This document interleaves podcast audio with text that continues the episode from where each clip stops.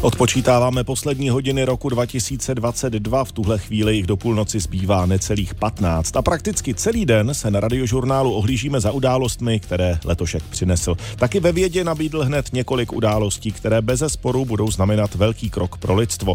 Znovu jsme se například o velký kus posunuli v dalším vývoji v oblastech zdravotnictví, technologií, ale třeba i objevování skrytých částí vesmíru. A poslední letošní experiment, tak budeme některým z výjimečných objevů se i podrobněji věnovat. 6,5 minuty po deváté hodině vám tedy přeju krásné silvestrovské dopoledne.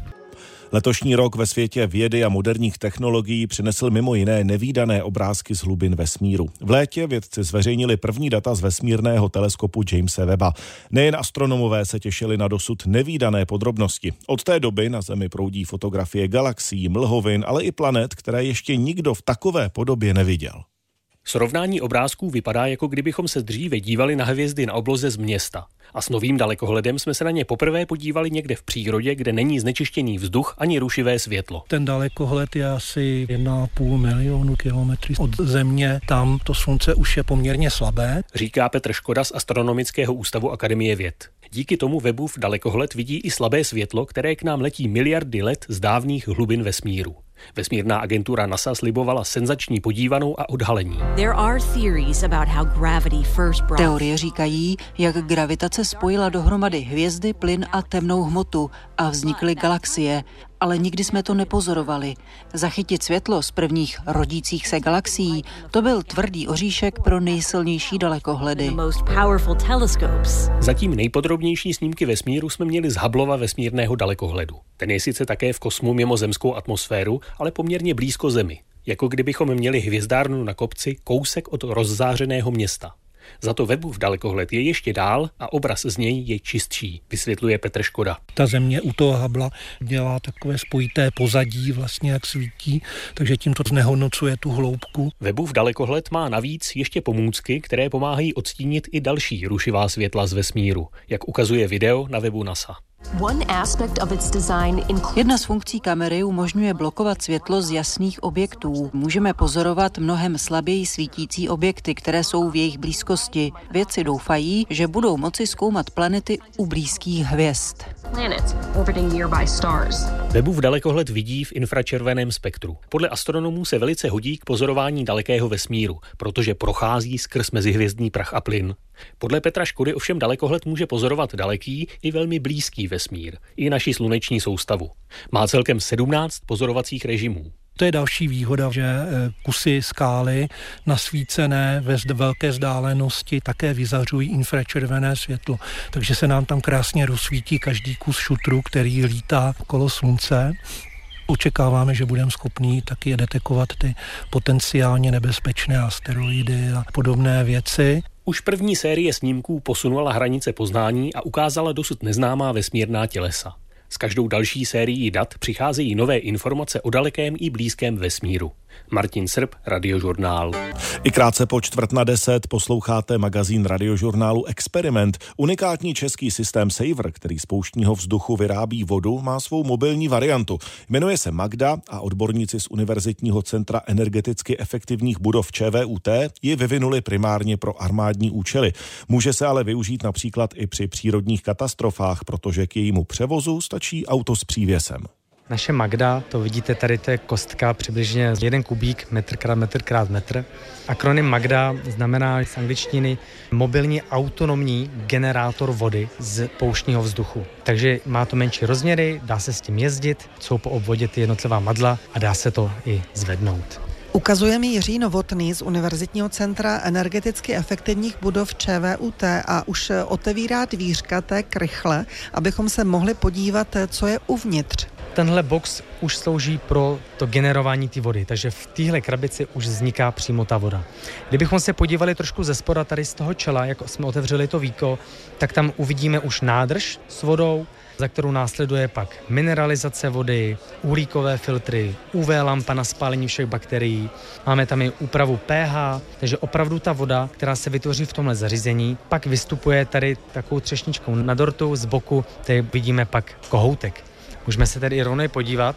A ten je na pravé straně tady té vaší krychle, takže krásný modrý kohoutek. Pak už to je připraveno k pití, takže člověk může přijít s hrníčkem nebo s fleškou a může si natočit požadované množství, který vyžaduje.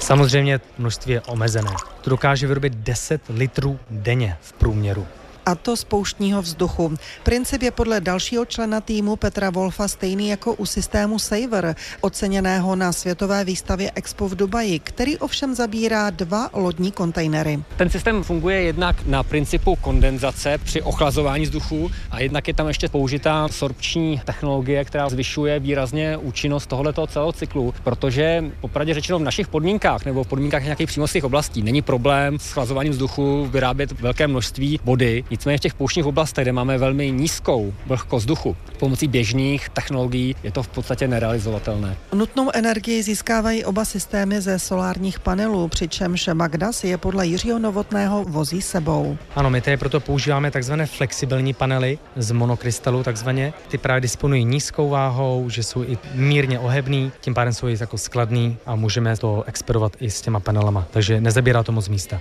Jsou tady k tomu jenom kabely. Ano, tady nám z toho trčí kabely kabely, které jsou právě už uspůsobeny na připojení čistých fotovoltaických panelů.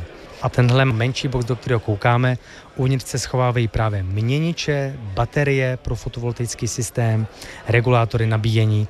Takže opravdu se tyhle, říkáme tomu dobře, dvě krabice můžou postavit do pouště, můžou začít během 20 minut vyrábět pitnou vodu. Mobilní systém Magda ale dokáže vyrobit vodu i klasickou kondenzační metodou a tak se jeho původně vojenské využití může rozšířit i na krizové oblasti. V nějakých třeba katastrofou postižených oblastech kde jsou třeba odstřiženy od stávěcích dodávek pitné vody nebo je pitná voda kontaminovaná, nebo například se tam válčí. Takže Magda slouží jako pohotovostní zdroj vody. Už teď pracují odborníci z Univerzitního centra energeticky efektivních budov na dálkově ovládané verzi EVA, která z pouštního vzduchu získá ještě více vody. Eva Kézrová, Radiožurnál. V experimentu dnes mimo jiné bilancujeme vědecké úspěchy končícího roku 2022. Letos v létě začala v Česku druhá fáze klinických studií studií léku na nádory plic, prostaty nebo kůže s označením SOT 101.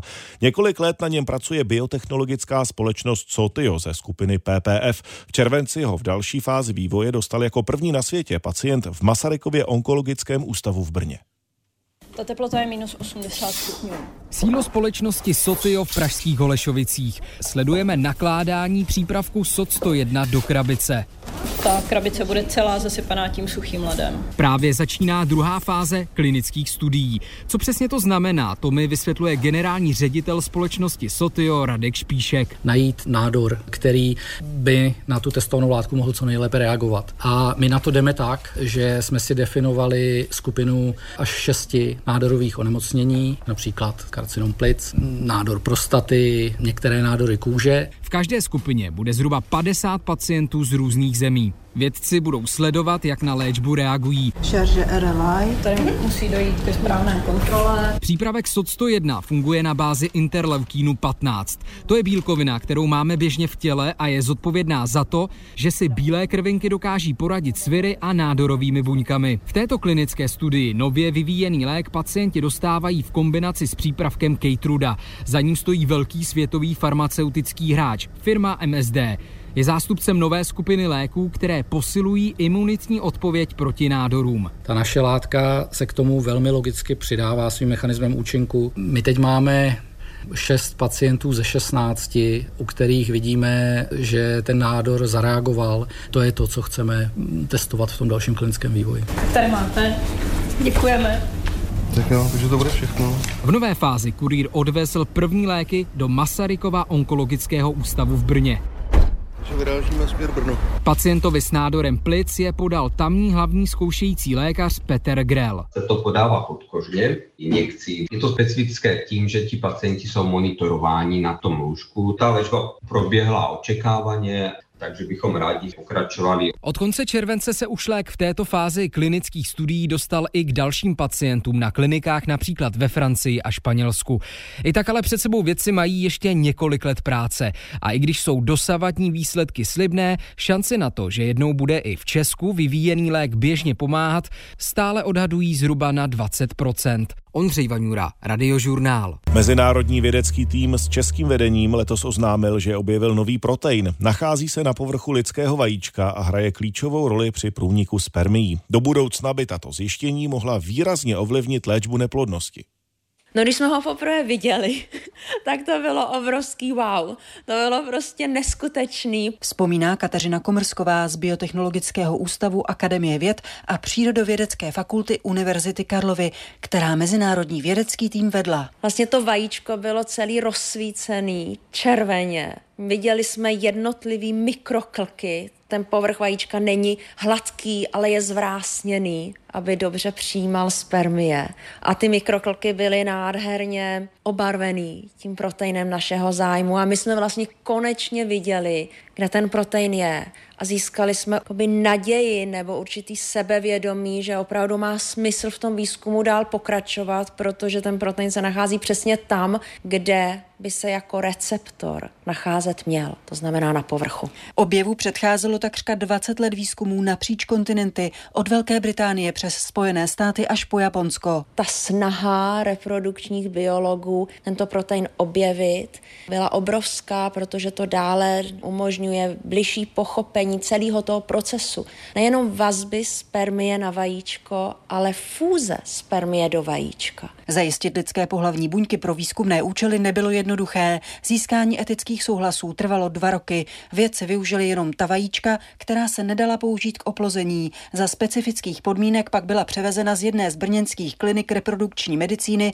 do centra Biocev ve Vesci u Prahy, kde výzkum probíhal. Obě fúzního proteinu vajíčka by mohl do budoucna vylepšit metodiku asistované reprodukce, myslí si klinický embryolog Pavel Koubek. Může pomoci jednak v diagnostice, protože stále máme velké procento případů, kterých vlastně nevíme, proč ta metodika nefunguje. Samozřejmě velká pomoc pro nás je selekce spermí, kdy vlastně můžeme vybrat spermie, u kterých víme, že obsahují ty proteiny, které jsou potřeba pro to, aby fúze té spermie s tím vajíčkem proběhla a ty spermie pak použít při našich metodikách asistované reprodukce. Kdyby došlo k jakýmukoliv zlepšení, co se týče výběru spermií a procentuálním navýšení úspěšného početí, tak by to byl obrovský úspěch. Dodává Kateřina Komrsková. V České republice se podle sekce asistované reprodukce České ginekologicko-porodnické společnosti potýká s neplodností až 20% párů. Andrea Skalická, Radiožurnál. Jeden z dalších letošních zásadních objevů se zrodil v naší světově velmi úspěšné vědecké instituci, Ústavu organické chemie a biochemie Akademie věd. Tým Miloslava Poláška vymyslel unikátní metodu ukládání dat do molekul, díky které by čipy s informacemi mohly mít jednou podobu neviditelné vrstvičky. Objev zveřejnil prestižní vědecký časopis Nature Communications a teď o něm uslyšíte i v experimentu. Na první pohled je to jednoduché. Do molekuly vložíme dva různé kovy, které vytvoří čtyři kombinace, tedy jedinečné kódy a jejich prostřednictvím pak zapíšeme nějakou informaci. Dokážeme přesně definovat, který kov bude na kterém místě. To je opravdu klíčová věc. Přibližuje Miloslav Polášek, vedoucí skupiny koordinační chemie Ústavu organické chemie a biochemie Akademie věd. Laicky bychom si ty vložené kovy mohli představit jako figurky z člověče nezlob se žlutou a zelenou třeba, které vytvoří pár dvou žlutých anebo zelených figurek, ale také dvojici zelená žlutá a žlutá zelená. Každá pak představuje jedno písmeno anebo číslo. Když ty figurky si postavíme na stůl, tak samozřejmě vidíme, v jakém jsou pořadí. Že zelená je nalevo a žlutá napravo nebo obráceně. Ale v tom molekulárním měřítku to nevidíme, protože ta molekula je prakticky bezrozměrná. Obdržíme jenom signál a díky nukleární magnetické rezonanci ten signál je jedinečný a jednoznačně odlišitelný, takže dokážeme říct ano, holmium je nalevo, dysprozium napravo, anebo obráceně. A jedinečné signály zachycené nukleární magnetickou rezonancí se pak převedou na digitální jedničky a nuly a vytvoří třeba slovo.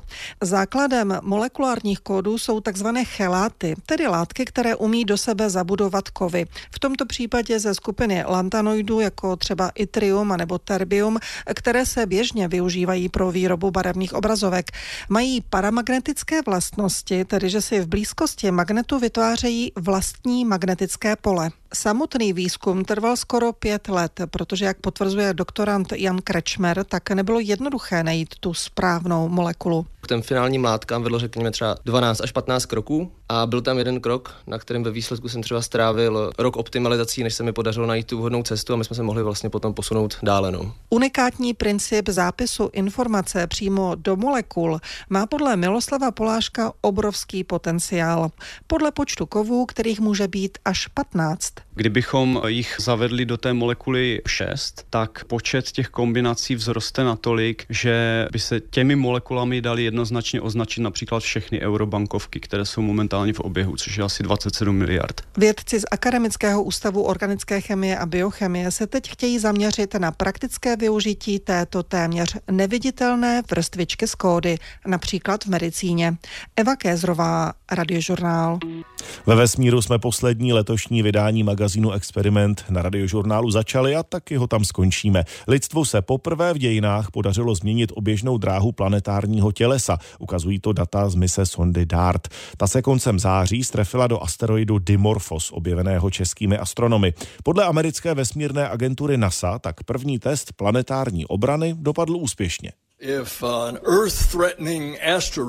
Kdybychom objevili asteroid, který by mohl ohrozit Zemi a kdybychom ho spatřili v dostatečné vzdálenosti, mohli bychom využít tuto techniku k tomu, abychom ho odklonili. Řekl médiím Bill Nelson, ředitel americké vesmírné agentury NASA. Snímky, které odeslala sonda DART 26. září před nárazem do asteroidu Dimorphos, ukázaly, že se trefila, jak se říká, do černého.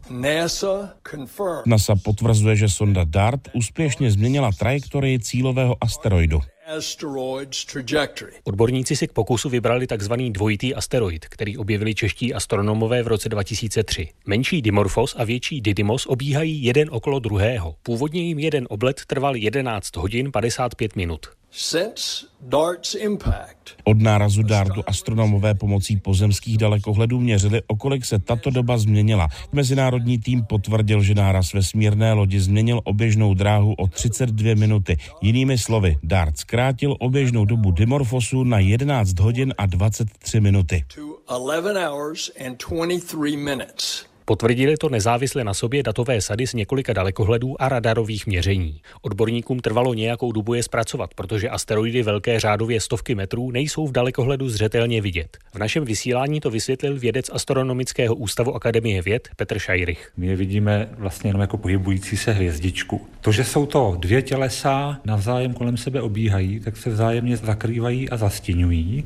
Ta hvězdička obrazně řečeno mění svoji jasnost a period změn té jasnosti se podařilo zjistit, jak vypadá ta dráha. Vědci budou asteroid po nárazu dále sledovat. Další výsledky mise DART bychom se podle českých astronomů měli dovědět během příštího roku, říká objevitel Dimorphosu Petr Pravec. Je zorganizovaná síť pozemských dalekohledů, ty budou Didymos během dnů a týdnů a měsíců průběžně pozorovat.